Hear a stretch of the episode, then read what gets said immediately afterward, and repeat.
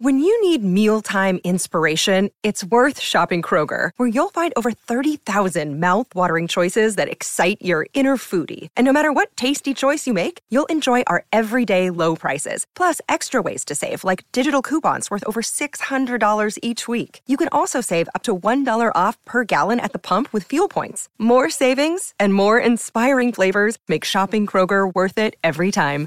Kroger, fresh for everyone. Fuel restrictions apply.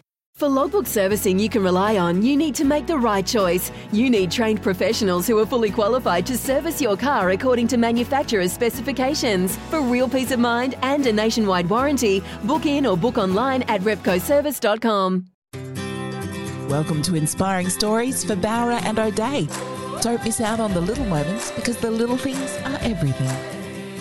Hello, my name is Tim McMillan. Welcome to another episode of Inspiring Stories brought to you by Bowra and O'Dea. Don't miss out on the little moments because the little things are everything. Uh, a real treat for you in this episode. Uh, you know his name, you know his voice, you know his style. Uh, for four decades or so, he was an absolute legend uh, on these very airwaves, 6PR, a legend uh, of this radio station. He entertained us, he informed us, uh, he made us laugh and probably infuriated all of us uh, at many stages as well. He was known for his straight shooting style. It made him a ratings hit, uh, not just here, but uh, in the tough eastern states markets as well uh, and throughout his career was uh, given many prestigious awards, which we'll mention throughout the course of the next hour or so. But his media career really happened uh, almost by accident. Uh, out of school as a teenager, he uh, took on many jobs a, a, drover, a stable hand, a shearer, uh, spent time in the Navy. saw the world working on a Norwegian cargo ship of all things. but it was his lifelong love of horses that led him back to horse training. From there, found his way like I mentioned, by accident just about, into uh, the studio in front of a microphone and in front of a camera, and the rest is history. That is a dot point CV that you'd scribble on a serviette if you had to write down the CV uh, of my guest. But let's get the real thing now from the one and only Walter Robert Maumill. Hello, Bob. How are you? Good, Tim, and you're looking spectacularly handsome as usual. Um, Your eyesight's fading, I'm, obviously. I'm looking Bob. a bit shop worn. But... well, look, give us an update if you wouldn't mind, because you know we got so used to seeing you and hearing you. Uh, behind the microphone, particularly in a radio studio, yes. we, we haven't heard so much from you lately. Can you tell us what's been going on in your world? Um, well, I've spoken about it before, but mm. um, out of the blue, I was I thought I had an ear infection, and uh, uh, I left it four or five weeks putting drops into my ear, and uh, it, a small lump appeared under my ear and on my neck, and uh, I I thought I'd given a lot of people advice on radio if they were concerned about strange lumps, go and see a specialist. So I took my own advice and went to see an ear, nose, and throat specialist who told me I had cancer. Um, I'd never been a smoker and uh, I re- rarely drink. Um, never drank beer or boozed in pubs or anything like that. I don't mind a glass of wine, but anyway, I thought I'd led a reasonably healthy life. Um, and um, he told me I would need an uh, surgery. Um, that if it was in my lymph nodes, it might be an issue. I, I, look, there are people out there who've had cancer far worse than mine, uh, who will have had family members who died from it. So I don't want to make mine sound any worse or dramatic than it was. I underwent a, a surgery called a parotidectomy and full neck dissection. I had the facial nerves removed and 19 lymph nodes, two of which were cancerous, were taken out. Um, my face fell down near my shoulder. Um, I had very little control over my tongue and other things, and they took out taste buds and um, saliva glands. And then um, I, a, a, plastic surgeon, after I, they realised I wasn't immediately going to die. A plastic surgeon looked at me and said, "I'll take some muscle out of your leg and put into your face." And try and get some shape back in it, and that's where I am. It's left me with a speech impediment, um, and all sorts of other issues. But um, I, when I was going through the radiation treatment, I met young people in their twenties and thirties who had everything to look for. Who I became, you know, we used to talk to each other, and they are no longer here. I am, which sounds I'd lived most of my life, and it seems terribly, terribly cruel that I'll be, you know, a group of people that I knew from going to um, the cancer clinic. Um, I'm one of the oldest, and I'm still here, and they're not. So, uh, for anyone who has had uh, this or something like it, or a friend or relation that has had it and they've lost them, they have my deepest sympathy. It just seems unfair that I'm a survivor at my age. It does. But uh, obviously for a reason, Bob. Has it made you sit back and, and reevaluate just the, the very basic things in life that are important to you? Well, I'm in the last years of my life, and uh, you know, I've got a couple of stents in my heart. You know, I could drop dead in your studio, and please don't. You would be con- you would be confronted with the proposition of giving me mouth to mouth. and as I look out through, we'd be the, we'd be queuing up. Bob. Could you ask someone else to come in? um, yeah, I'm in the last years of my life. You reevaluate. I've got deep concerns about the people I've hurt in my life through my behaviour.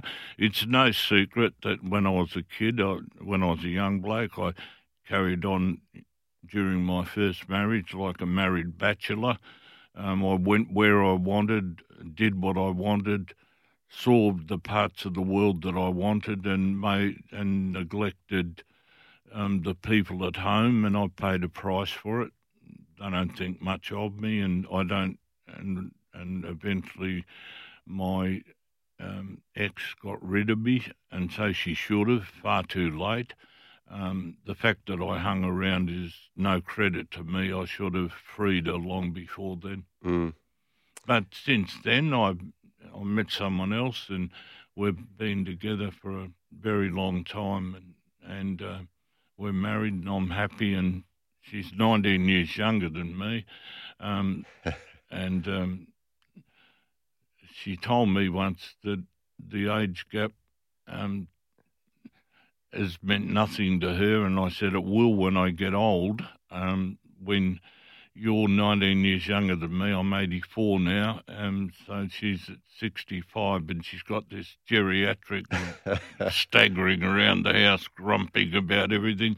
Um, but still, that magic Bob sense of humour that uh, that that brightens up the days. I'm I sure. Th- I think I think it's more love. You know, I genuinely, not immediately. Um, it was a slow process, but.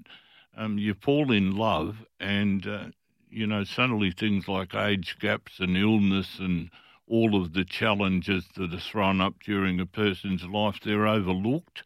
Um, if you have an, if you have a great love for someone, um, you don't try and change them, but you know you l- learn to work within their personality mm. uh, or work around it, and and that cuts both ways. And yep. you know, and plus I got a. She's smarter than me, my wife Sabrina, and I've got a great deal of respect for her, and I think that's all important. That I, rem, I before I finally found the woman that I have now, who is now my wife, and I eventually stayed with when I was a philanderer. Um, which is a nice word for saying a love rat. And I, um, I never really felt I, I never really felt um, that I couldn't live without someone. Yeah. I always thought to me, I can't live with anyone. I am an island. Um, I'm bulletproof. People will come and go, and I don't care. But you know, when you really do connect with someone, um, it's a gradual process. But you wake up one day and you say, can't live without this person. Yep. And then you know it's love. Mm. I think. Yep. You've, there you go. You've, you've become very, very deep and profound in your later years, Bob. Lots to reflect on. Mm, yeah, but I, I always ref, I reflected on these things from a very young age. I'm I'm not a religious man. I'm an atheist, and uh, I reflected on these things from a very young age. To many of them, there are no answers, but there's an answer to one great question. Um, when I was, some would say at my top, I'd say at my worst. Um, when I looked at myself and thought, um, how do I change my behaviour and be a better person? There's only you can do it. Mm. Um, you know, it's it's hard to change your personality from one person to another. I thought about this from the time I was a little kid. Right. I used to think, I wish I wasn't like I am. Um, you know, I was a bit Where, where does that uh, that doubt come from then? To, to be questioning that and having that almost you know identity crisis from such a young age. That's Mm, I don't know. that's got to come from somewhere. Is it from your from your mum and dad?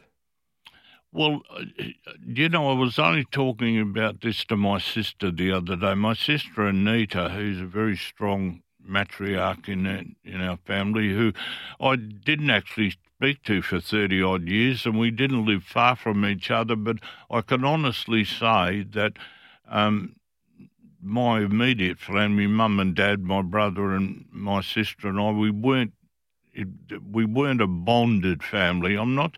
There were some wonderful times, but there were some that caused me to leave home when I was 15 and not Mm. go back. Um, I, I said to my sister the other day, I never connected with my mother. I, I felt feel a bit cheated because I never. My mother obviously loved me, but I didn't feel that to her. And my father um, had problems handling alcohol, and he was a violent man. And as the oldest, I got the scars to show it. Um, and it's a funny thing. Towards the end of his life, I became very close to him, Right. closer to him than my mum. So, you know, I used to think about this, and kids at school would say, "Oh God, I love my mother," and I'd see them hanging over their mum. Um, there were things that went on within our family, and that I won't talk about, that may have caused me to think, "Well, I don't feel that," Mm. and that's why it was easy for me to leave and not keep in touch with my family, including my sister. Yeah, which you did, as you said, at the age of fifteen. You you finished school. Yeah. uh, and set out doing some some pretty physical jobs and jobs that took you to all parts Yeah. of Australia and all around the world. As I mentioned uh, at the start, there some of those jobs you were a, a stable hand, a shearer, a drover. Well, I done about a shearer. The most I ever did was 50 in a day, and it nearly killed me. It but it was sounds like fifty more than I could manage. I spent um, a fair bit of time working as a rouseabout in Queensland and in Western Australia when I was a teenager in the shearing shed. And, uh, you know, we all want to learn to shear. Um, the uh, shearers used to, after the bell rang, the sheep would be half shorn and they'd hand over to the rouseabout and let you finish it. That's how I learnt to shear. But I look, you know, I was never good enough to make a living out of it. But if I had to take the wool off one, I could. yeah. Um, just before we go to a break, t- tell me how you ended up uh, w- working on a Norwegian cargo ship.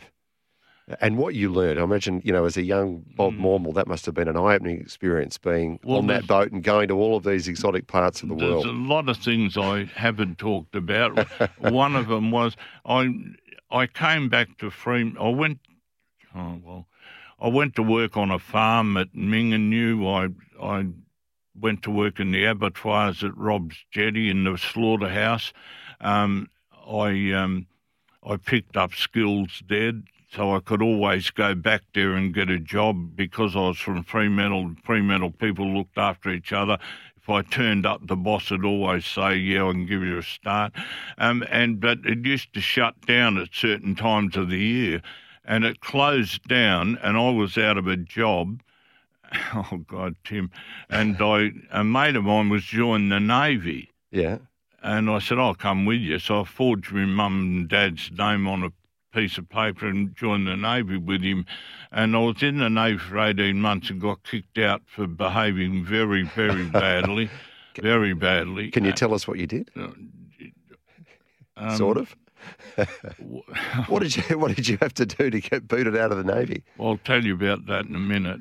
um, but uh, well, I'll tell you exactly what I did. I had a blue with and um, someone who held a senior position, and um, I just said, "Stick it up your ass," and I um, took off and went to North Queensland, and uh, went droving and working on cattle stations in the territory in uh, the Gulf country of Queensland. I worked for a drover called Dave Patterson, and uh, best one of the best bosses I ever had. And after a, a, year or so, I thought I'd better go back and front the Navy. So I went back, and the Commodore said to me, Bob, we spent a lot of money. I said, he said, What do you want to do? I said, want to be a good sailor. I said, well, I was out of water. I'm sorry I did what I did. Um, he said, Oh, well, the bloke's all right. Um, and I said, Now just what he said, it's not that easy. We spent a lot of money on you, training you, getting you to a point where you could be useful, and then you'd play up and disappear. Um, so he put me in the brig for six weeks and kicked me out of the Navy. Uh, without a job and any money, I hitchhiked back to WA across the Nullarbor, got a job working in the freezers for tropical traders in Patterson, stacking boxes of apples down near the wharf. It was bloody freezing cold, and every lunchtime I'd go and sit down the wharf, drink a cup of tea from the wharfies canteen, and I saw a ship, and it said Gertrude Bucky, Haugesund, Norway. So I went and saw the skipper of the ship and uh, asked him for a job, and he said, "Well, we're going to Bunbury to pick up some mineral sands. If you can get a passport and a tax clearance by the time we come back to load some frozen cargo, I'll give you a job." There you that's go. What, that's what happened. Beautiful, and the adventures that followed. Some of mm. them you probably can't talk about. I can, talk, I can talk about anything you want me to, Tim, because I'm past the point of embarrassment. that must be liberating. Hey, Bob, we need to take a break, though, yeah. so I'll let you dwell on that just for a moment.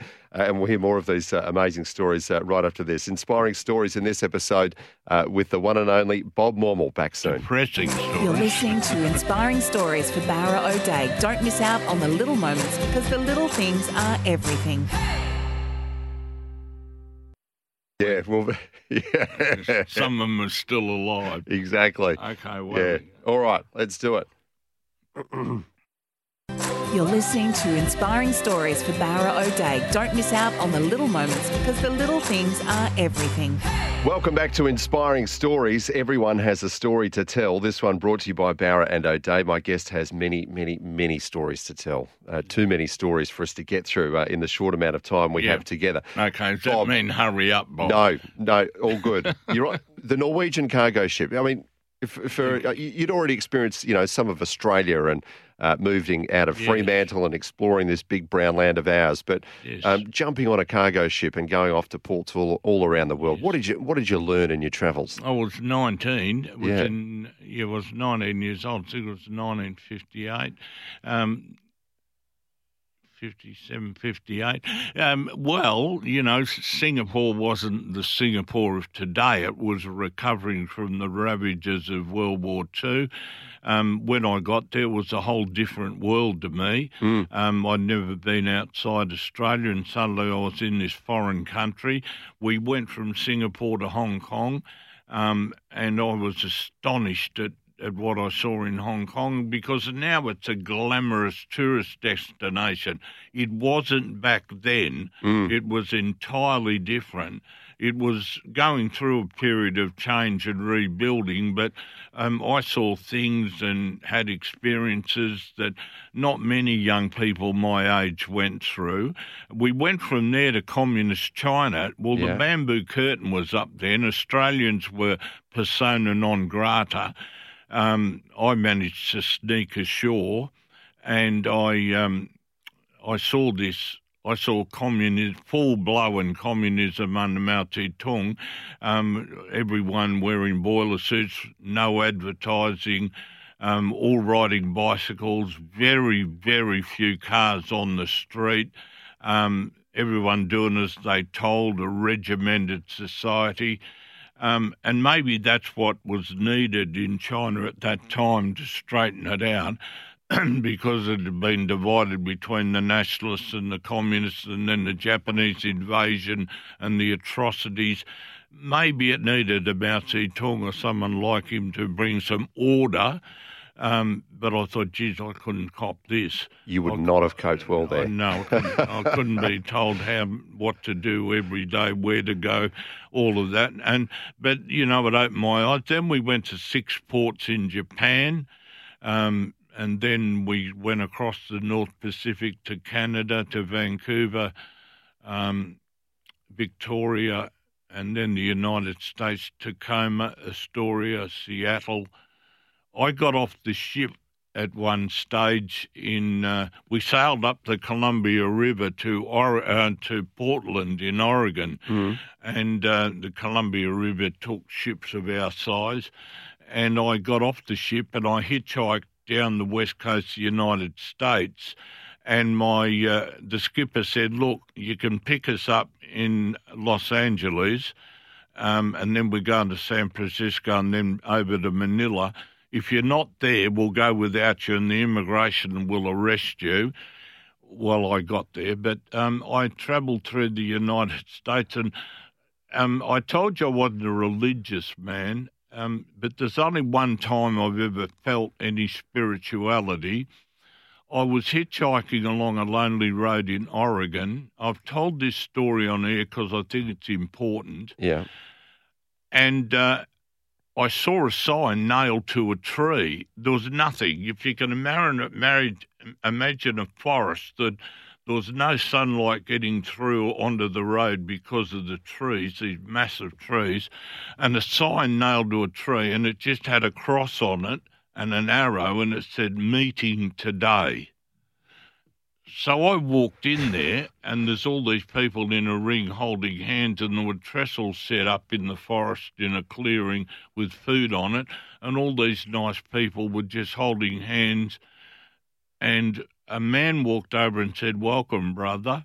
What year was this? Is it this 1958, I oh, so we're before, well I- before I, the. was, I was 19. I had my 20th generation. birthday a couple of at the beginning of probably 1959. Yeah. I had my 20th birthday on the ship a couple of months later. So anyway, he said, "Welcome, brother," and that's the only thing that was spoken. And we all stood around holding hands, and and then I watched what other people did. Then everyone embraced, and they knelt, and then there's complete silence, but I'll swear I heard a voice whispering something in the trees.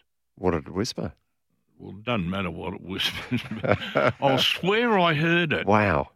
Um, anyway, I walked back to the road and I picked up a a, a card that took me further along, and um, I ju- I took the train um, at a city further down in northern California, and, and it got me to. Um, Los Angeles, and I went out to Santa Anita racetrack and had a look at the horses and talked to the trainers, and then went and joined my ship. Mm. We went up to San Francisco. Beautiful. You, you've mentioned throughout these these stories, horses keep coming up. It's Yeah. been it's been your great love affair, enduring throughout your life, isn't well, it? Well, when I was born in in 1938 in Bunbury, and my dad worked on the wharf. There was no wharf, so I was virtually a toddler or slightly older. We moved to Fremantle, lived in South Fremantle. Yeah. That's where I grew up, and that's this place that had the most influence on my life. And um, South Fremantle was a, a horse training centre. The great horses of WA, Yep. Perth Cup winners, two Perth Cup winners were trained in in my street, and a railway stakes winner, and there's two streets down the mighty England's Dust, who won the Perth Cup. He was trained there. In my street, Yabaroo was trained, and Aptifine, who won the railway. They were opposite me. So when, as a child, I used to gravitate over to the racing stables, hang around with the trainers, mm. and learnt to ride and look after horses. Developed Yep. a love of them, and my ambition always was to be a horse trainer. Yeah. Yeah. Not knowing that most of them died penniless in those days. Um, and many years later, I was training a few horses and having a bit of luck. And a bloke called Barry Thomas, I suppose I might have been in my late 20s, early 30s. And Barry Thomas is a wonderful character and a race caller and a comedian. He was a funny man.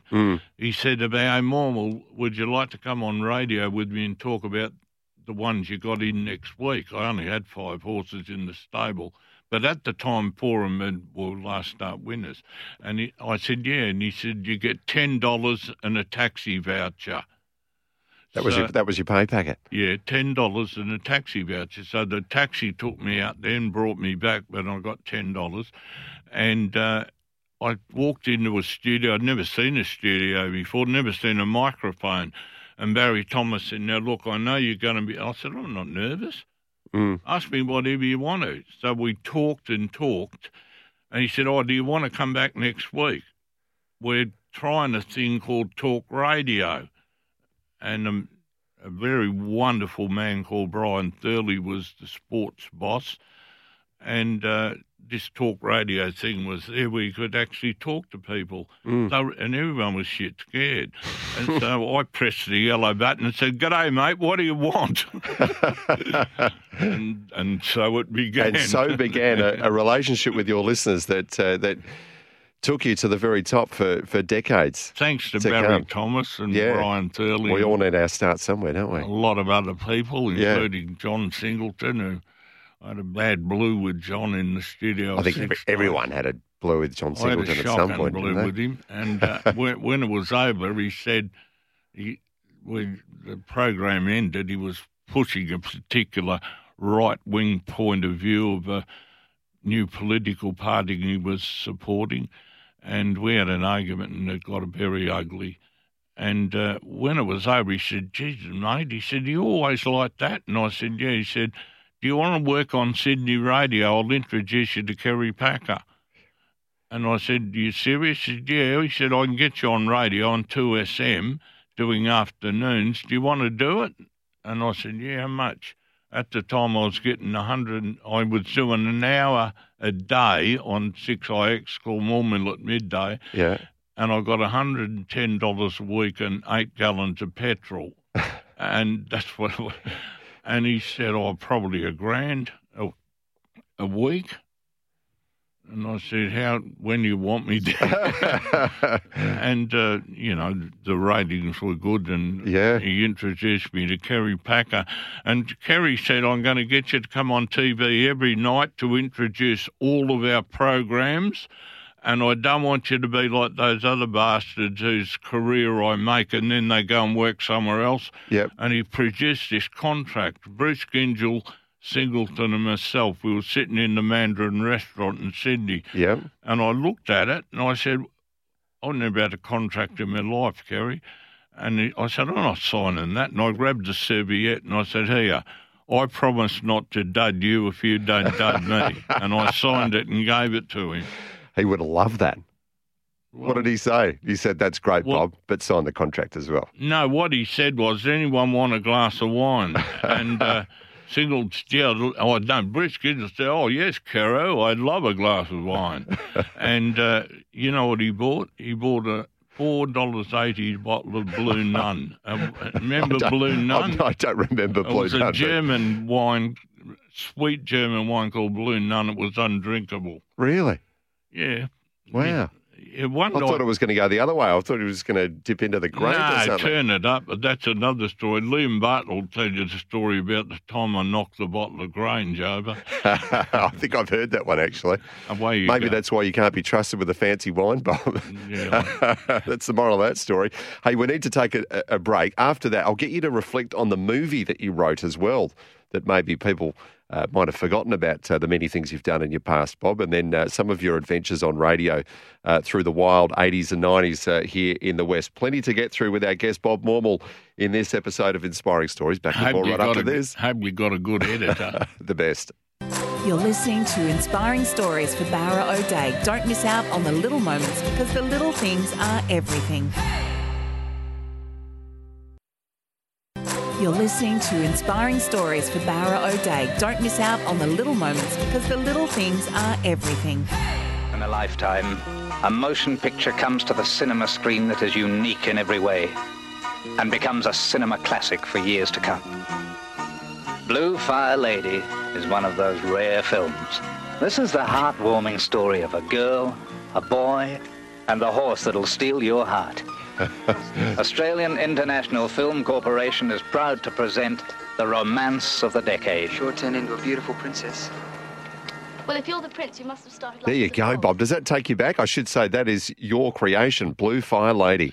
Yeah, I wrote that actually sitting at the kitchen table after I'd left Melbourne radio to come back. I called in to see my mum um, and just say hello. And um, she was working at the time, so um, I needed somewhere quiet during the day because I'd been asked to write. Um, a film that was suitable for general exhibition Mm. in the Disney theme. So I had had some experience with horses, which I've already mentioned. So um, I just sat down at my mum's kitchen table and wrote it. There you go. It Must was have been nice to see it come together She- on the screen, though. She was working. Well, I while I was in Melbourne on working on radio, there was a group of people that used to go to lunch every Friday at Marcelino's in South Melbourne called the Rat Pack. There was myself, John-Michael Howson, um, Derryn Hinch, um, sometimes Jim Smiley, um, and a film director called Ross Dimsey.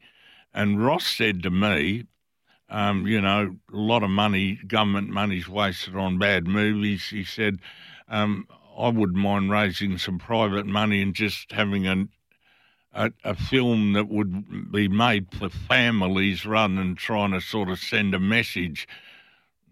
And um, he said, but where do you find a writer that can do it? And I said, yeah, I'll, I'll do it. Yeah, so Yeah. that's all. There you go. And Hey- because my mum and dad, every weekend when I was a little kid, um, used to give me five bob, and my sister and I used to go to the movies in the morning, have fish and chips for lunch, then go to the movies in the afternoon. And and we were barely in primary school, and I don't think my little sister was in primary school. My brother hadn't come along by then, and uh, so we, I saw every movie during Yeah. that part of my life. So I pretty well knew what the formulas were that in a movie that a feel good movie. Yep. So it wasn't easy, wasn't hard for me to do. It was no great classic. I, I thought nothing of it. It was a the time. romance of the decade, according to that. yeah. Well, I thought nothing of it at the time. Cost less than a million to make. Cost a few hundred thousand dollars, and it was really a vehicle for a matinee idol at the time called Mark Holden. Yeah. And Rex Harrison, the great English actor, his granddaughter played the female lead, Cathryn Harrison. Now. It meant nothing to me until years later. I was in London doing a bit of wheeling and dealing with some horses, and I was in bed and preparing to watch the Super Bowl on TV, and I picked up the morning paper, and it said on BBC Two this evening a heartwarming story about young love, Blue Fire Lady, and I thought, hang, on, a minute. and so I watched it. And I waited, waiting for my name to come up in the credits on the BBC as the writer of the original story and screenplay, Bob Maumill. There it was. Beautiful. So that Better than the Super Bowl. that was the first time it ever dawned on me yeah. that it wasn't a great achievement, but it was something worthy. Yeah. Absolutely. Hey, tell me. So I bought 10 copies of the paper, of the morning paper with, with, with the, ra- With the with the. TV guide in it. Brilliant. Why did you come back to, to Perth? You, you, you've mentioned, you know, you're killing it over east. You, you're getting TV gigs. Kerry Packer's trying to sign you up. You're hanging out with him and Bruce Gyngell and you know squares. mixing with Derryn Hinch and John-Michael Howson and Yeah. you know all these other big names in Australian television, but Yeah. based over east. You had all of that happening. Why did you come back to Perth? I, my great fear, well, one, I was a nomad. I was a wanderer, as you probably gathered. I didn't grow out of it till I was almost 50. Um, I just, I had this great fear of becoming um, a member of Australian media's purple circle, you know, lurching from one project to the other. Um, your, your livelihood at the whim of some media baron, having to be careful what you say and what you do in case you upset a sponsor and cost the company a couple of million dollars. Um, so I just left, and I, I, I don't want to overstate this, but and I came home, drove a truck for a while. Um, yeah, just a complete break. yeah, took breaker. a break, went back and did ordinary jobs, and then took my daughter out of school and when she was 14 and said, come on, we're going on a cargo ship that only took 12 passengers to Japan. We travelled through Japan by train. And I said, I want you, Lisa was my daughter and uh, my youngest daughter, I said, I want you to see more of the world. Um, and uh, we went to Siberia and took the Trans-Siberian Railway to across the Soviet Union, stopping in various cities, and then taking the train two days later, the next train. And I, I thought it'd be good for her, and and I wanted to do it. Um, had saw the excesses of the um, totalitarian state again. Um, I thought, well, that won't work. and eventually they'll get sick of this. Um, and um, probably the best part of all that was getting on a British Airways flight back to London and someone saying, Welcome to British Airways, will be your flight will take whatever and dinner will be served shortly and I could get some ice cream. Yeah, the little things. Oh, well, You come to appreciate. There was, Mm. there were plenty of shops in Moscow, but and at that period in time they had nothing in them. Yeah, Um, and that people's lives were very regimented. And then my daughter and I travelled through Britain and Scotland, and yeah. even- You were craving adventure by the sounds of it. I just didn't ever wanted to be ordinary. Mm. and I didn't. I loathed the thought of living in a suburban street in a four-bedroom brick and tile, going to work doing the same job every year, year in year out, no matter what it was. Yeah, Of course, I came back, got involved with Six PR. Um, Took a liking to talk radio, but God bless their hearts. All the bosses I've ever worked for, um, Cherie Gardner and Declan Kelly and others, when I've got sick of it and left, you know, I'd walk in on a Friday night and say, um, you know, I'm taking six months off. They'd just go, oh, yeah, whatever. you know? and, and I was always allowed, when a job came up, to return. So I had a sort of a fragmented radio career, but mostly centred around 6PR, God bless it. yeah, and you know it was a, it was a, probably a great time to be in on that side of the microphone. Oh, uh, in in WA. You know the the eighties. Uh, Laurie Connell, Brian Burke, uh, Robert Holmes à Court, you know, some of the, the big colourful characters, they were. Bob Hawke, he just uh, just walk in the studio and say, "G'day, Maumill. Who you got on next?" He said one day. He walked in. Laurie Oakes and a few others were with him. He's come in unannounced. Said, "G'day, Maumill. Um, who you got on next?" And I said, "Oh, I don't know. We're doing the stars." I said, "No, you got me." and this is a true story. During during the commercial break, I'm not sure who was paneling. But during the commercial break, he said, This is a bit dull. And I said, Yeah. He said, Also, I want to talk about taxation. I said, Yeah. Laurie Oakes was outside. I think he's the only journo that twigged. And Bob Hawkes said, I said, well, you need to make a big announcement. And he, I said, all of our calls will be about taxation. He said, yeah. I said, why don't you have a tax summit in Canberra and invite all the stakeholders to a tax summit? He said, that's an effing good idea, said Bob. So he came back on. I said, Well, Prime Minister, uh, we've only got five minutes to go. Um, what's next for you? And he said, Well, Bob, there's, here's a headline for you. I want to make an announcement. It's something I've been thinking out for about for a long time. We need a taxation summit. so, so it was spread everywhere. Now, sometime later, Laurie Oakes wrote a piece saying, he believes the idea of the tax summit sprung from the mind of a talkback caller in a talkback host in Perth.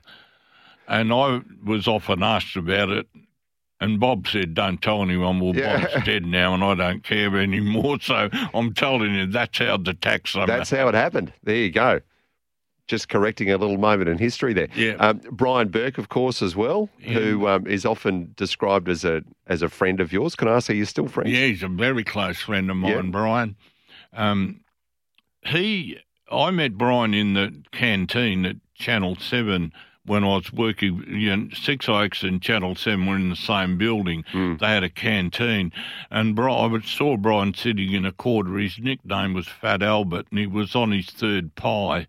Um, and I went over and started talking to him. We eventually started talking about politics. Um, I've always been centre left in my belief, probably because of my upbringing. Um, I've stayed away on environmental matters. I'm a bit extreme. Um, but Berkey and I hit it off. He was the um, son of a Labor member of um, Parliament and respected. He was. Uh, his father was badly bruised during when the Labor Party split. Um, Brian was a Catholic. He was um, married uh, to his childhood sweetheart. They married when they were teenagers still. Um, and I got on really well with him. And he was a reporter, and he used to do these quirky, silly things at the end of every report. But you know, when we talked, he had these deeper um, political philosophies. And he told me he's run for parliament. I thought it was hilarious. anyway, he got elected and he completely changed. The real Brian Burke came out. And a, a lot of people, it's all covered in his book called um, a, a Tumultuous Life. He doesn't pull any punches in the book. But he had a very, very good legislative career, but like a lot of politicians, took his hands off the wheel, um, took the electorate maybe for granted a bit. Um, but if you read, he had the best front bench I can remember in Western Australian politics, the brightest people, and they got a lot done. They got a lot of stuff done. But the Brian Burke that I know is a very honest, dedicated man. Uh, was was never really interested in money. I know because whenever we went to lunch, I paid. Um, he never had a dollar on him, and he was extremely generous with people and with praise and acknowledgement and of the the good deeds of other people. And I- it was a sad end to his career. I thought he had a, a lot to give. But do you know, Tim, I think the biggest problem in Brian's political career that caused a lot of things that went wrong, he got bored. Mm. He got there too early. He got into Parliament too early, became Premier too early. He achieved all the things that he wanted to do with legislation. And I just think he got bloody bored and started to play around in, in with things that eventually brought him undone. Should have taken a leaf out of your book, Bob, and just, you know, buggered off in a Norwegian cargo ship for a while no, or something I like know, that. We need a few solid people. Well, Hey- he went on to become ambassador to Ireland, Ireland, and, yeah. and the Vatican. Yeah. Hey, Bob, I'm interested to hear about some of your tales uh, fr- from your side of the microphone as well, because you worked with some of the, the standout broadcasters as well. You were in pretty illustrious company throughout your time uh, on the airwaves in Perth. So stacks more to get through right after we take a break. Bob Maumill is our special guest on Inspiring Stories. Back with more in a sec. You're listening to Inspiring Stories for Bowra O'Dea. Don't miss out on the little moments because the little things are everything. You're listening to Inspiring Stories for Bowra O'Dea. Don't miss out on the little moments because the little things are everything. Welcome back to Inspiring Stories. Tim McMillan is my name. My special guest is Bob Maumill. Bob, um, More mill. oh, more mill. Let's have more mill. Let's have more Bob, more more mill, More mill. Yeah. more mill. Hey, Bob, you worked with some pretty outstanding people. But look, I think one of the things that people uh, loved about you was you had an ability to talk to your listeners. Um, sometimes you argued like hell with them. Um, you laughed with them, but you had an authenticity and a sense of humour uh, that I think people just really engaged with, uh, which was probably different to some of your colleagues that you work with. Who, Mind you, um, um, sometimes I engage in, with my audience in the wrong way. Well, one, um, a man uh, wrote to me once in blood. And, In and- blood? uh, yeah, and said, um, um, I I used to occasionally get letters from people saying I enjoyed that. Say hello to my mum. Whatever. So I opened this one up. and It's in blood. wow, And he said, "I'm writing this in the in my blood as um, as a soldier of Christ to Wow. tell you that Satan awaits you. Um, your talk, your continual focus on fornication will uh, have will see you burning in the fires of hell. I'm trying to remember it." written in blood. Yeah, he said he's writing in his own blood. I don't know. It might have been red ink, but it, I- Yeah. And to add to the You story, let's presume forensic it analysis, His but- own blood. He might have killed a chook. He said, "I'm writing in blood," and uh, you know, he was. Uh, he. I used to conduct a um, a discussion about. Um, um, women's health and reproduction with Dr. Vivienne Cass, who was a sexual psychologist, lovely person, real talent, Viv. Hello, Viv.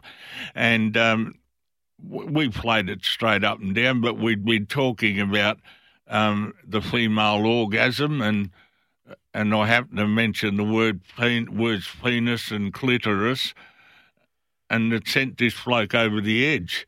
That's what prompted the the Yeah, letter. Yeah, but um, and yeah, on everyone that gives an opinion on radio g- gets hate mail, and I got my share. Yeah. And how did you wear that?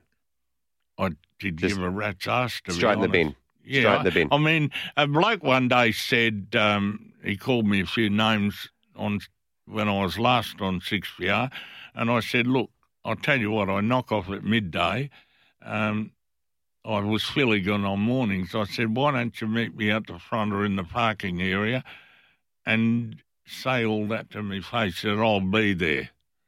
So Melanie Benola said, "You're not going to go down there. What if he's a, riding a motorbike and carrying a shotgun or something?" Said, "Well." We'll find out. If you walk the, if you talk the talk, you walk. So I went down and he drove past in the car and gave me the finger sign and said, "I never thought you'd turn up, fatso," which hurt a bit because I was at my thinnest. he drove past and gave me a middle finger. I never thought you'd turn up, fatso. And that was it. That was that the was meeting. it, nothing else. Yeah. Um, some of the people you worked with, though, you know, George Grljusich, for instance. Brilliant man. Um, Um, often John you know. Watts, misun- another big figure. very often misunderstood. Oh, yeah? George. What What do we misunderstand very about him? intelligent man. Um, had a he did have a soft spot, um, and he showed it towards me on more than one occasion. Um, hard as nails, no doubt about it. Old school could be very sexist. Um, shockingly politically incorrect, but unapologetic for it, but a brilliant broadcaster. And when you heard him on radio, even if it was in somebody's car parked in the street, you had to go and stand there and listen. Um, and he was interested in Western Australian history and stories. And some of the most enjoyable radio I did was talking about um, moments in Western Australian history with George. Mm. He was a dear friend and a good mate. And uh, when he knew that he had cancer at the end of his life, he gave his last interview with me, and it was one of the bravest performances I've ever seen. In fact, George was smiling. Is that right? And he said, I said, George, um, later, and when I spoke to him on afterwards, I said, George, that took a bit of doing. He said, No, it didn't. He said, I said a lot of things that I'd wanted to say. I've rung as many people as I can to apologise if I'd, I've offended them in life, and I hope the segment I did with you filled in the gaps. Mm. One of your other great loves uh, in life, apart from horses, apart from uh, being on the radio, uh, is footy. You've had a strong association with your beloved Bulldogs. Yeah, South I'm Fremantle Football Club. South Fremantle, God Um, bless them. and and at Fremantle as well. And no, I'm not a member of Fremantle. I But- was on the board of been on the Fremantle board. for a while during a turbulent period. Um, I, but um, I used to, I did a lot of football shows, Mm. And I started going to the footy when I was eight years old and living in Essex Street in Fremantle. I heard a roar one day, and I thought, what the bloody hell's that? I was a little kid, and I sneaked in, and here's all these magnificent looking men in red and white running around kicking a footy and humiliating these men in blue and white. And the men from in red and white who became my heroes were South Fremantle players, and that became my footy club, and it's remained so ever since. And I've been a proud member for as long as I can remember. But going to all those footy games and not being much good at it, but playing a bit of paddock football like kids do, uh, you learn a bit about it. Um, and um, so when I worked with the wonderful man who taught me so much about television, I, I did a Sunday morning sports show with Dennis Cometti. Um, I was able to hold my own because I knew a fair bit about the game. Later, I became a selector at South when Mel, Mel um, Brown was the coach. But Dennis Cometti had an influence on me. Um, so did Brian Thurley, who many people may have not have known, but he was sort of the Dennis Cometti of his time, a newsreader, footy broadcaster. And there have been other people. Steve Gordon is so wonderfully intelligent, well informed, well read man, and he was my wingman on radio. And he knew more about the world than I ever would, and we've remained friends. So I've been lucky. I work with good people, Yeah, good people. that's the key, isn't it? Um, the people that inspired you, uh, you, you've mentioned some of the people that you really enjoyed working with, but who inspired you? Who were the who were the guides and the mentors in your life? I don't think years? I had any. Dave Patterson, the drover, I wrote a story once called um, um, That's the Way Things Are. Yeah, Um, I had to shoot a horse one time, an old horse, and um, it. I took it badly. I was only eighteen, and Dave Patterson, the drover, taught me things about self-reliance, how to approach the end of life, the inevitability of some things, and how you should approach it. But he did so in a way that was never a lecture. It just came up in conversation, or hmm. if an incident happened, he'd say, Well, and his favourite saying was, he'd say, Well, Bobby, that's just the way things hmm. are. Yep. Um, he had, philo- uh, one time he Bit of Bushman philosophy. He did. He, he's only a little bloke. He had squinted when he talked and had a huge hat. He used to squint when he when he talked to you and chew on a bit of straw and push his hat back on his head. And he always rode this little silver pony. Never rode a big horse, just a little silver pony. And uh, he, he, he had a marvellous influence on my life. Yep. I'll tell you a bloke who did. I know. I was once a messenger boy for a company, and I, and for Dunlop Rubber, and I met a bloke called Doug Gray, and I was fiddling around wanting to be a writer and write stories that came into my head. And I wrote this story, and I needed to show it to someone, and I showed it to the warehouse manager of and his name was Doug Gray. And Doug Gray read it and he wrote a critique, and it totally influenced the way Mm. I, I wrote after that. And here's a bloke I never thought would have any interest in literature. And I don't know if anyone out there remembers Doug Gray or knows Doug Gray, but he had a powerful influence Yeah. on my life by directing me in a certain way on how to put a story on paper. And you've been doing it ever since. I like doing it. I'm far more comfortable writing than I am speaking, especially now I've got a bit of a speech impediment.